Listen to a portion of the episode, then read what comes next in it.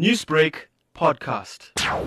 We often don't anticipate the importance of those first few months of life, but hearing is one of the most important senses in the first few months of life because it gives access to communication. And that is really the foundation of language development. And of course, everything we do is based on language, and the brain develops around that and building relationships with our families.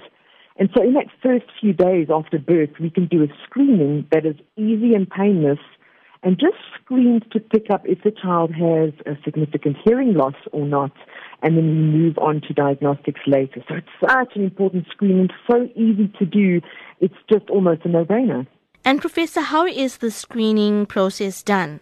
It's a tiny little probe called an O A E, an otoacoustic emissions test, which sends a little blip, little beep down into the ear canal, and if that little beep is returned, if there is an echo that comes back, we know that the child has typical hearing. If a little echo doesn't come back, and then we refer a little baby for a second screen, um, and then we do follow-ups after that. So that first one, it can take just a couple of minutes on both sides to do it, and it doesn't impact on Bubby when she's sleeping. Um, it's comfortable and easy and just um, definitely something that I think every mom should be so grateful for, as it's uh, really a best practice internationally. Prof, I love that you use the word Bubby. I've never heard that word before. Now I'm going to start using it. So what happens if the early detection does not take place? How does it affect the Bubby? Oh, it's a wonderful word, and it just, you know, we love babies so much. And when you're testing um, little newborns' hearing, Um, because we know so much about how it impacts so negatively on families in terms of grief and the relationships and socio-emotional development, by offering newborn screening, we're absolutely supporting the family going forward because it has such a huge impact on both the infants and the families. Um, but for that period that there are no um, tests done, our infants can be diagnosed as late as two years old, three years old.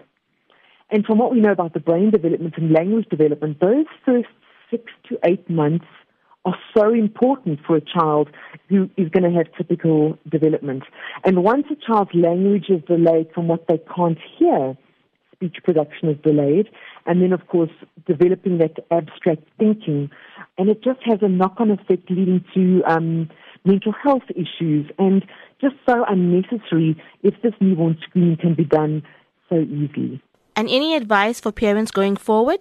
If there's anything that worries you in terms of, did she or didn't she hear that? Or she's just not saying what other kids are saying. Or there's just something worrying you. The mother's gut, the gut of a primary caregiver is so important. Follow it up. Phone your ped. Go back to the clinic. The worst thing that can happen is that nothing's wrong. But always follow your gut. So that's a very big uh, word of advice to all mommies and daddies out there. Newsbreak, Lotus F M, powered by S A B C News.